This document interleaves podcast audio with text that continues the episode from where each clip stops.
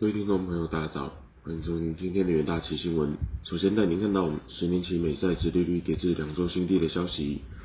由于疲弱的经济数据以及欧洲央行大幅升息，加剧了经济放缓的担忧。美国国债殖利率周五一路回落，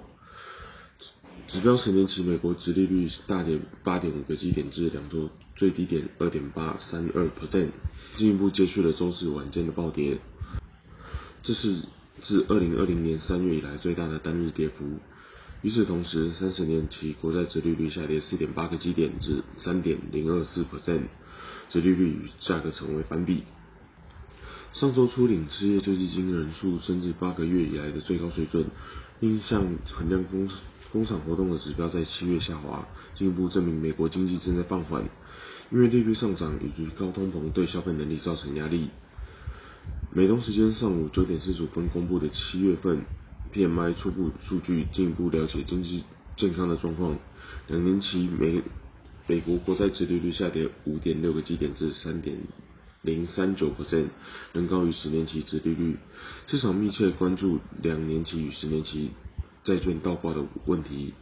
殖利率曲线倒挂，也就是短期政府债券的殖利率高于长期债券，虽然风险不大，但常被视为衰退的迹象。在 E C B 周四宣布将升息上调五十个基点之后，高于其之前的说法，且于十一年以来首次升息，风险情绪进一步受到压抑，因此对于通膨失控的担忧超过对乌俄战争引发的经济成长放缓的担忧。下则新闻看到六月小尺寸电视 L C D 面板价格月减 百分之十五 的消息。根据日本经济报新闻报道， L C D 面板行情持续下跌，六月份小尺寸电视 L C D 面板大宗交易价格月减 百分之十五， 全球性通膨问题造成经济放缓，电视机销售走走缓的悬念增强，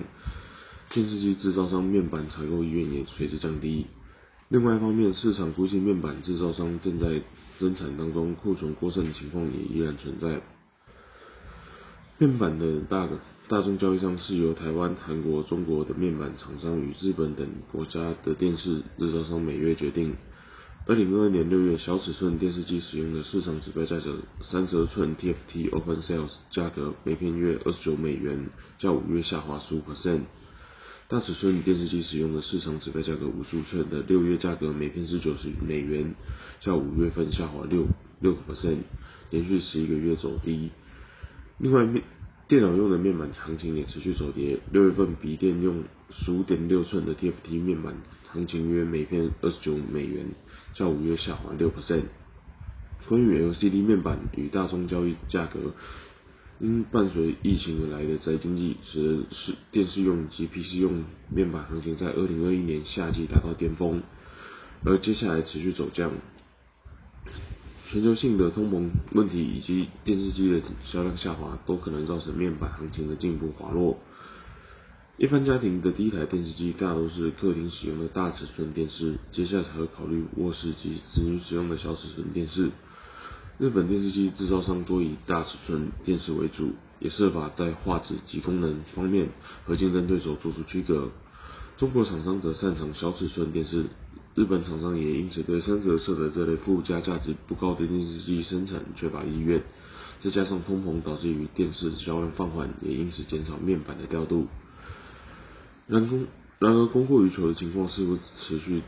仍然持续当中。二零二一年全球三十二寸 L C D 面板生产容量约六千六百万片，预估在二零二二年将超过七千万片。过去面板商大多优先生产获利较佳的五十五寸等大型尺寸的面板，但由于五十五寸面板行情恶化，未来中国面板制造商可能会增加三十二寸的面板生产量，这是因为中国面板商以工厂加加动率为优先考量，不不考虑市场动向。下则新闻看到美国运通的相关新闻。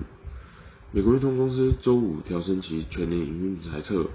因为消费者并未感受到十年以来的高通膨以及以及经济衰退威胁影响，能在旅游及娱乐方面花大钱。美国运通刷卡支出在第二季升至创世纪创纪录的水准，与本月稍早美国受到大型银行财报中指出的用户韧性相呼应。这家信用卡巨头因为其全年营收成长预期从之前的 百分之十八 调高到 百分之二十三至百分之二十五， 其股价在上周五盘中交易上涨 百分之五。 基于多种原因，这种支出增加的部分可能会归咎于通膨，由于价格上涨快于工资高涨，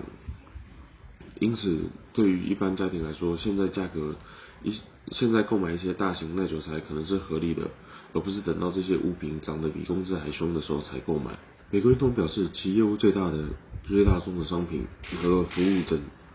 支出在截至六月三十日当季保持强劲，而千禧年世代与 Z 世代卡友有在支出的调整后成长了 百分之四十八。